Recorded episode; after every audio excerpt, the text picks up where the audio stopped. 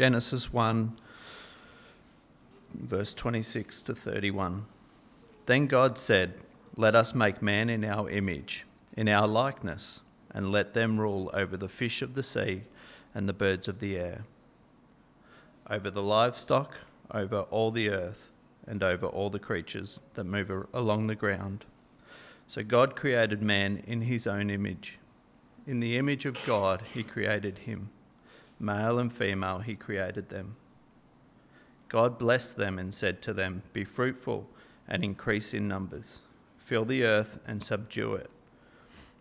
Rule over the fish of the sea and the birds of the air, and over every living creature that moves on the ground.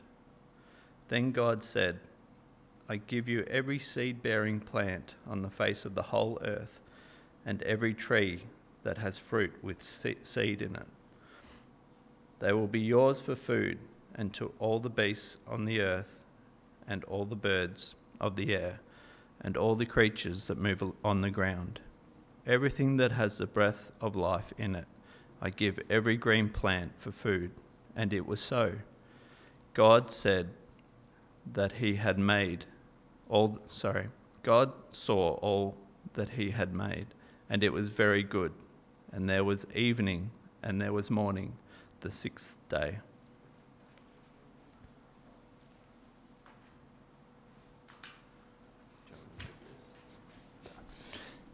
Yeah. Thank you. Uh, please keep your Bibles open.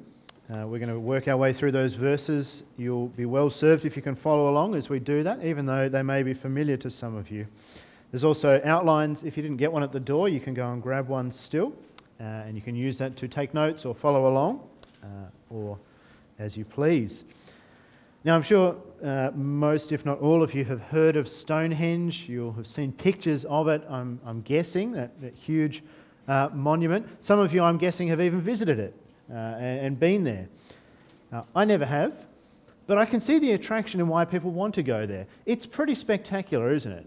Uh, not only is it an amazing achievement, considering how old it is, but it, it, it's just it's fascinating, isn't it? This, this enormous monument in the middle of nowhere. Now, what really fascinates me about Stonehenge is the fact that even though we marvel at it, we don't really know what it was for. we don't actually know why it's there uh, or how it got there.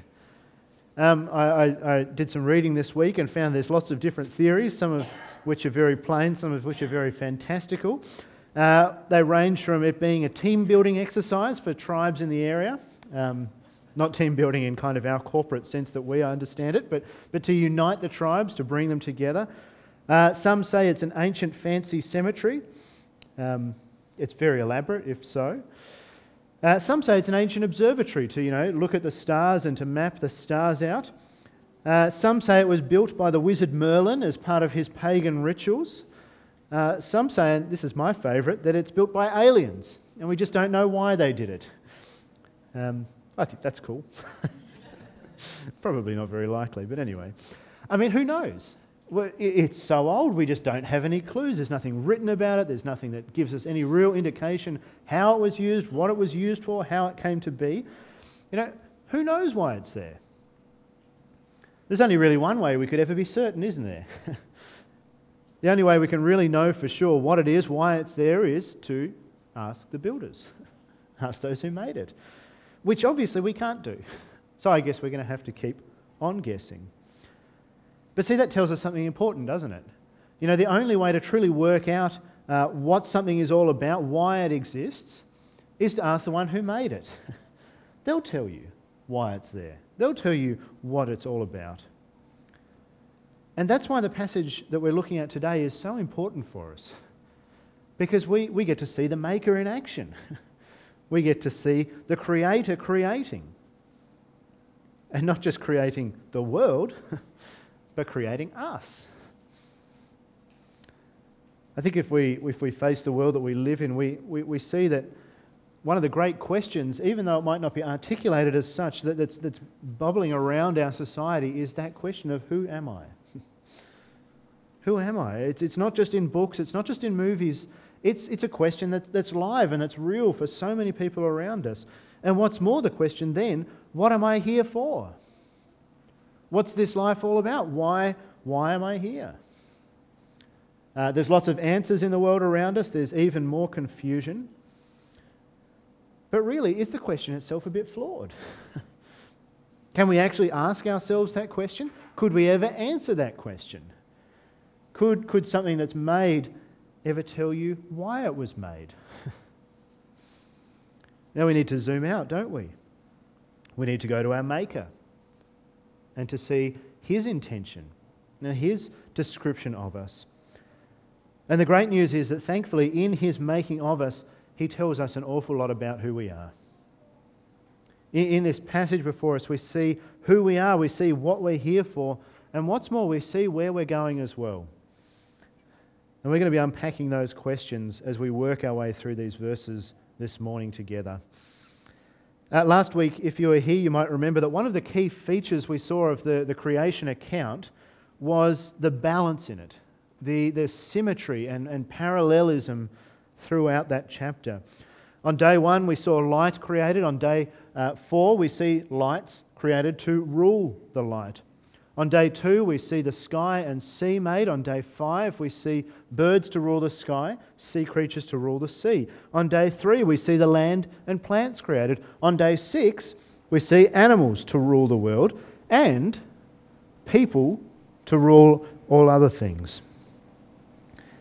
Uh, Mark Twain once said, Man was made at the end of the week's work when God was tired. Genesis 1 says the very opposite, actually. Man was made not as an afterthought, not as, not as kind of an accident at the end of creation, but as the climax of it. it wasn't that God creates here with leftover bits and pieces. This is the high point. this, this is the pinnacle. And, and what a pinnacle. We, we look at the world and we, we marvel at mountains and at, and at flowers and at, and at fish and, and the intricacies of the created world. But what Genesis says is, yeah, those are amazing, but this is this is the real amazing part. This is the center of it all. It is humanity. we see it in the way the account is recorded for us. Uh, we, we see it in the way it's laid out. Up until now, it's been pretty quick, hasn't it? We've moved through the entire universe, the entire uh, world and creation in, in 25 verses. but now we hit pause. Now it really slows down. Now we see God speaking and deliberating and blessing and, and commissioning because here is where our attention needs to be on the creation of man. Verse 26. Then God said, Let us make man in our image, in our likeness, and let them rule over the fish of the sea and the birds of the air, over the livestock, over all the earth, and over all the creatures that move along the ground. See, once more we see God speak humanity uh, into existence. But I don't know if you picked out the difference between the previous days of creation. Previously, when God's created, He said, Let there be. Let there be animals. Let the land produce such and such. But now, there's a slight difference, isn't there? Let us make. Let us make. All of a sudden, we see, we see God reflectively conferring together, the, the, the, triune God, Father, Son, and Spirit, all involved in the creation of man, deliberating together over him. And together, what do they say? Let us make man in our image, in our likeness. The rest of creation is made according to its kind, it's made ordered and neat, but mankind and nothing else is made according to God's image and likeness. There is a unique and privileged position being given to mankind here that is unlike anything else in the whole of the world. Image and likeness. But what does that mean? that's, that's the key question, isn't it? And we're actually not told much. We're actually not told really anything about what that means. We are told it's for man and woman. Look at verse 27. So God created man in his own image. In the image of God, he created him. Male and female, he created them. This is a humanity thing. This is, this is all of us. It's not man nor woman created in God's image, it is man and women created in God's image. Humanity. Uh, there's clearly a function in view here, where we're told that man is to rule or to have dominion. But what does that mean? How does that affect how we image God? Uh, that's a big question. I don't know if you've ever done any reading into this before, but this is a question that, that fills books and books and books. Uh, and I don't want to take you through all of those books. But the best summary I think I, have found so far is that to be an image of God, to be in God's likeness, means being his mirror and his representative. Mirror and representative. If you're writing down, those are two words uh, that are useful to record. We are his mirror. That is, we are made to look like God, to reflect God wherever we are and wherever we go. That is, to reflect who he is, but more importantly, to reflect his light, his, his glory wherever his image bearers go. But we're also his representative. We get to go out and act on God's behalf. We're under his authority, but we're created as his agents to go for him, to rule in his name, even to the very ends of the earth, to fill the earth as he sends here. I guess in some senses we're a bit like students in a school. Uh, I don't know how common this was, but I remember in early high school we got called together for a special assembly. Uh, and the reason was this we were told that we had to follow the uniform code uh, even out of school hours and off school property. I don't know if that's normal. Um, maybe our school was particularly bad. But we were told we had to be neat and, and proper everywhere we went. Why? Because we represented our school. how, how we looked, how we act, reflected onto our school. And so if we had untucked shirts and low socks, apparently that said bad things about our school. We all disagreed, um, but that was the case. But it's a similar thing here, isn't it? This, this, is what we're being told here. We're God's image bearers. We are representatives of God. We are reflections of God. So as we go, we're to show Him. As we go to the whole world, this perfect world, remember, we're still pre fall here, we're to go and take His glory and shine His glory throughout it and fill the earth with His glory. And the point here is there's no one else to do that. because there is no one like humanity.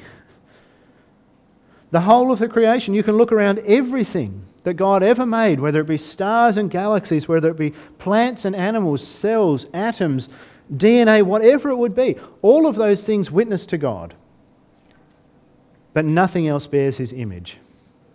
That is only a gift given to mankind. We are uniquely privileged we and nothing else in the entirety of creation bears his image. We have a special place and a special role in this world to look like God. But, but, is that still true? Is that still true? Because a lot's changed since then, hasn't it? We're going to see in a couple of weeks the fall and sin entering the world. We're going to see uh, in, in weeks and months and years to come, the, the rest of uh, history recorded here. Uh, do we still image God? Do we still image God, even as sinners? Well, the answer is yes. The answer is yes. We know that because after the flood, uh, God goes to Noah and he says, like to Adam and Eve, go and fill the earth. And as you go, don't kill anyone. Don't shed the blood of men because man are made in my image. We see it even later in the Bible in James's uh, letter to the church. He says in chapter 3, don't curse men. Don't speak badly of them. Why? Because they're made in God's likeness. It would be wrong to do that. See, the point is, we still bear God's image. We, we still reflect and represent God. That's not gone. We didn't lose it in the fall. It's not just in Christians, it's in all of mankind. That image of God can be seen. Now, it's true, it's a bit like an abandoned, derelict house. You know, it's, it's knocked around, it's, it's faded, it's cracked, it's leaking and falling apart, and yet still obviously a house. So too is God's image in us. It's beaten up, it's disfigured, it's not working as it ought, but it's still recognizable.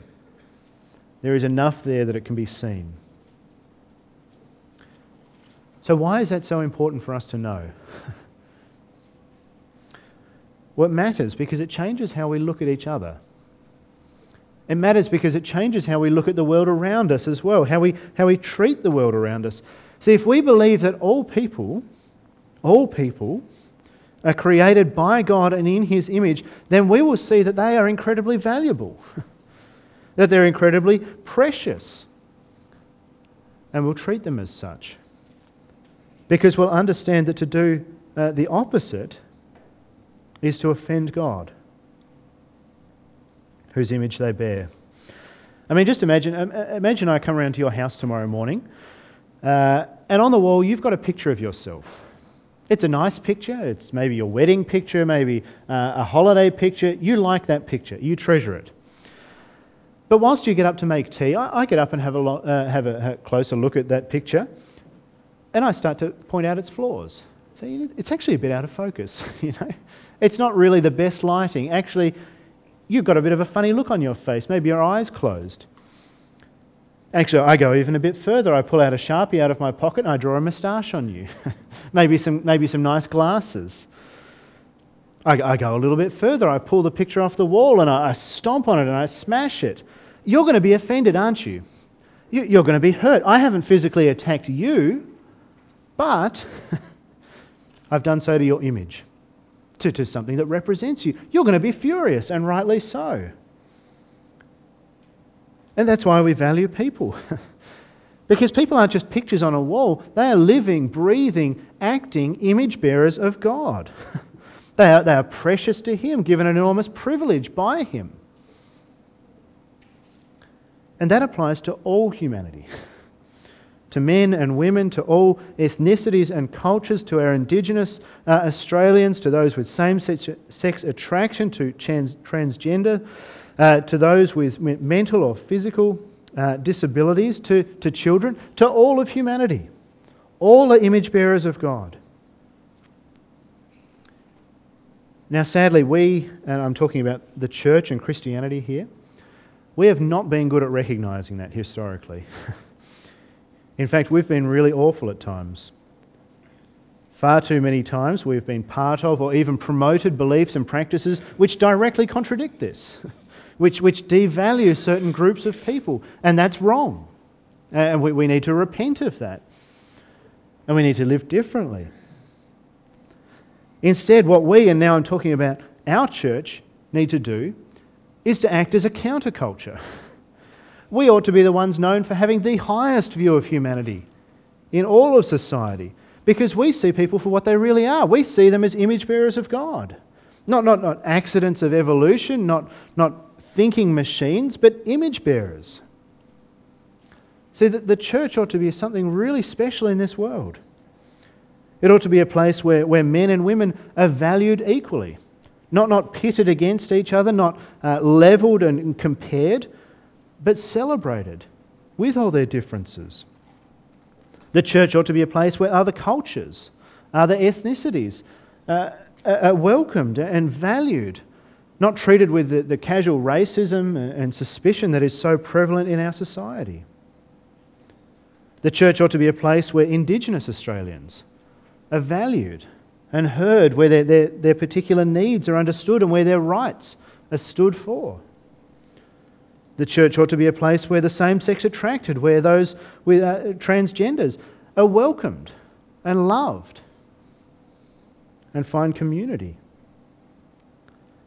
The church ought to be a place where the disabled are viewed not as projects nor as patients, but as people, where their unique uh, gifts and abilities and, and, and traits are, are celebrated and valued, where they're made part of community.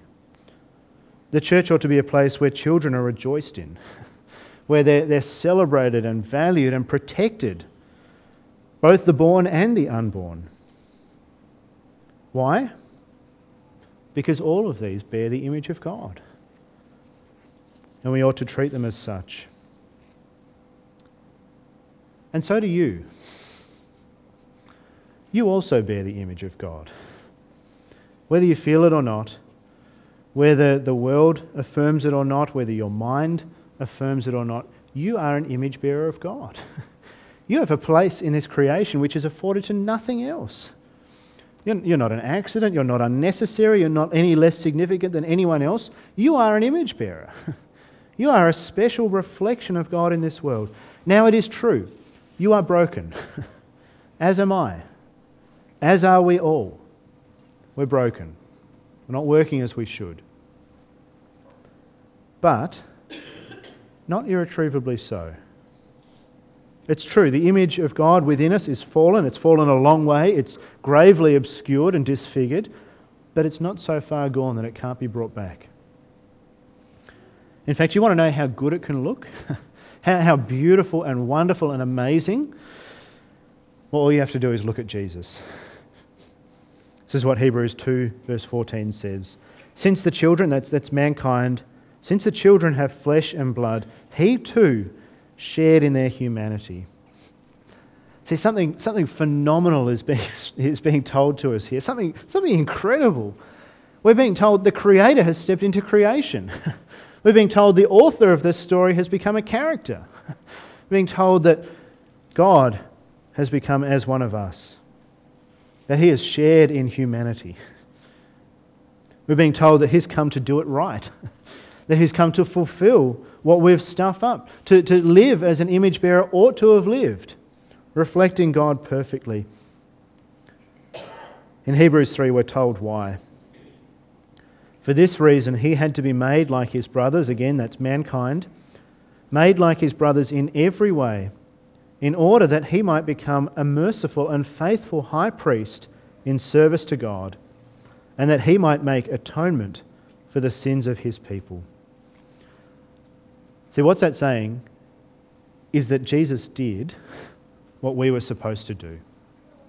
Jesus came and, and, he represented God perfectly, faithfully, like we were meant to do.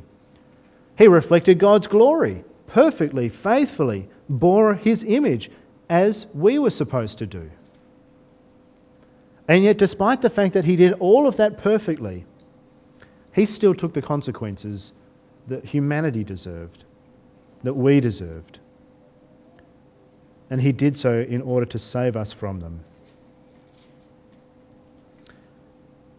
And this is what he gives to us. 2 Corinthians 3:18.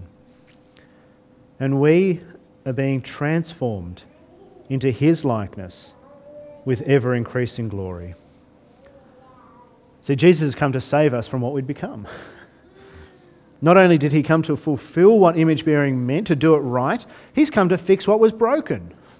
He's come to, to remake what was warped and disfigured and, and twisted and to restore it. So you, you want to live up to this privilege that God has given us more fully? Then trust and believe in Jesus. And He'll begin to remake you into what you are supposed to be.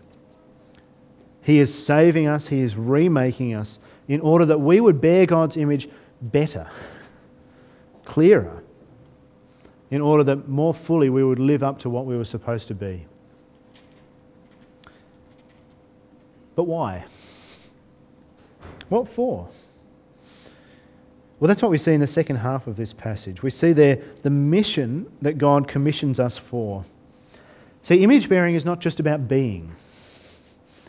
Image bearing is about being in order to be doing. There's a sending here. We see God sending uh, in verse 28. God blessed them and said to them, Be fruitful and increase in number. Fill the earth and subdue it. Rule over the fish of the sea and the birds of the air and over every living creature that moves on the ground. Go out into this world and have kids. have lots of kids, in fact. Have more kids have so many kids that the whole earth is filled with kids who will then eventually become adults. Why?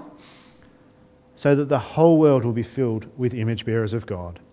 So that there will be people who reflect God moving through every part of this world, so that His glory, reflected in humanity, will fill the earth. That's what God's after here. That's what He's sending humanity for. How do we do it? Well, by subduing the earth. We are those who've been given rule, who've been given dominion over creation. And as such, as those image bearers, we go out as representatives of Him, ruling this world in God's name, subduing it. I, I don't know about you, but that's a different view of creation than what I usually had. uh, maybe you're like me. Maybe you think, originally thought of creation as being perfect, which it was. It was good. But, but perfect and finished, you know, to, to be went out into and enjoyed. The, the idea of subduing creation is quite an unusual idea, isn't it? but that's actually what we see. Uh, here's, here's one author, what he says. He says, The world that God handed over to Adam and Eve was not a dusty museum that needed to be preserved exactly as it was for millennia to come. No, it was an art gallery full of beautiful white canvases, waiting to be made even more beautiful by hundreds of mini artists created in the great artist's image. See, the, the world was created wild, and it was to be worked. It was created to be explored, to be subdued. We were, we were uh, sent on this task, this very good task that God describes. He gave us the whole world to, as, as sustenance to do this task. Our role as image bearers is to go into this world, to subdue it, to work it, to discover His resources, to bring order to it, to make it beautiful, to make it productive, to enhance it so that it is even more wonderful. That's what God was sending. That's what God is sending. And that's still our role today to make the most of this creation to bring order to it through our activities, through our work. We're, we're sent to work it well, to make useful and good and beautiful things, to delight in this world and enhance it. We're, we're sent to, to do our jobs well, to, to build nice houses, to order companies to work efficiently and effectively, to raise children to live well in this world. All of our jobs are to bring order to this world and to make it better and good even more so. So, being given, uh, being image bearers, being given rule and dominion, is not a license to pillage this world, or, or to exploit it, or to ravage it.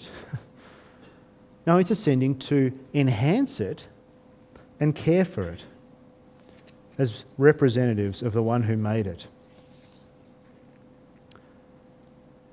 But, again, is that still true?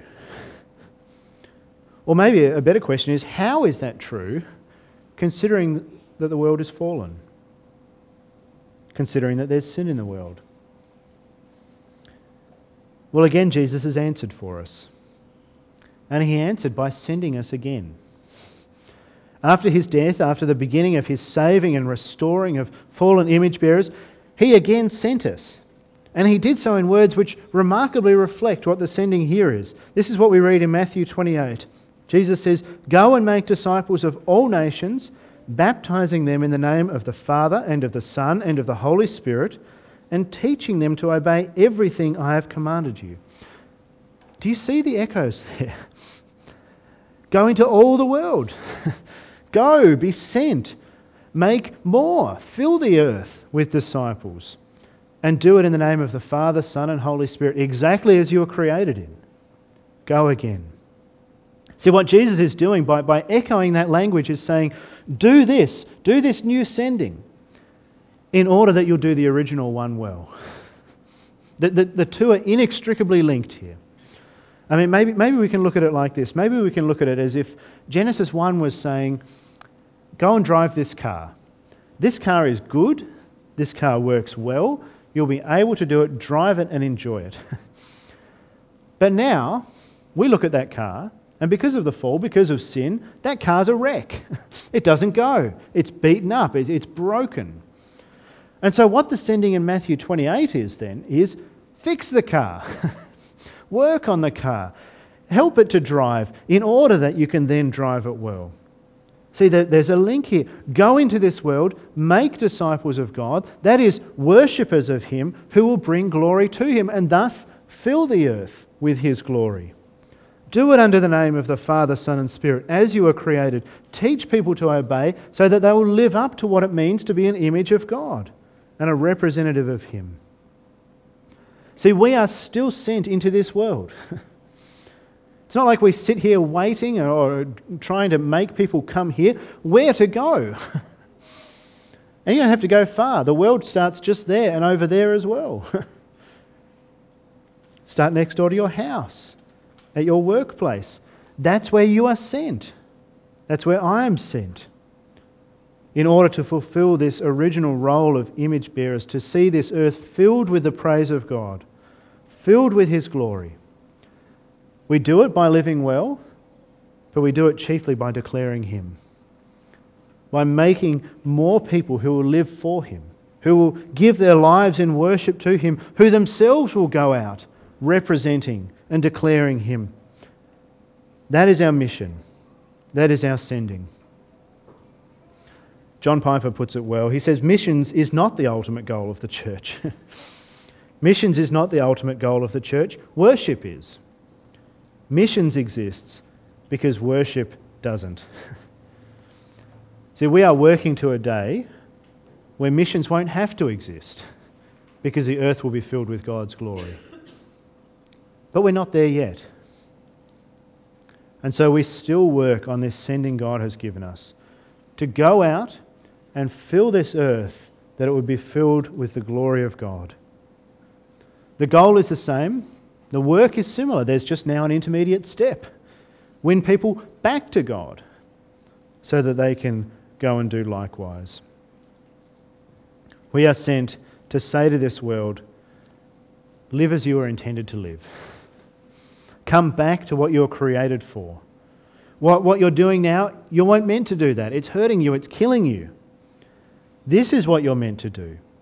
Live in relationship with God, worship Him, reflect Him. Come back to that. See, why are you here on this earth? It's to work to this end. It's to, to make more disciples, to see the earth filled with a world of disciples praising God.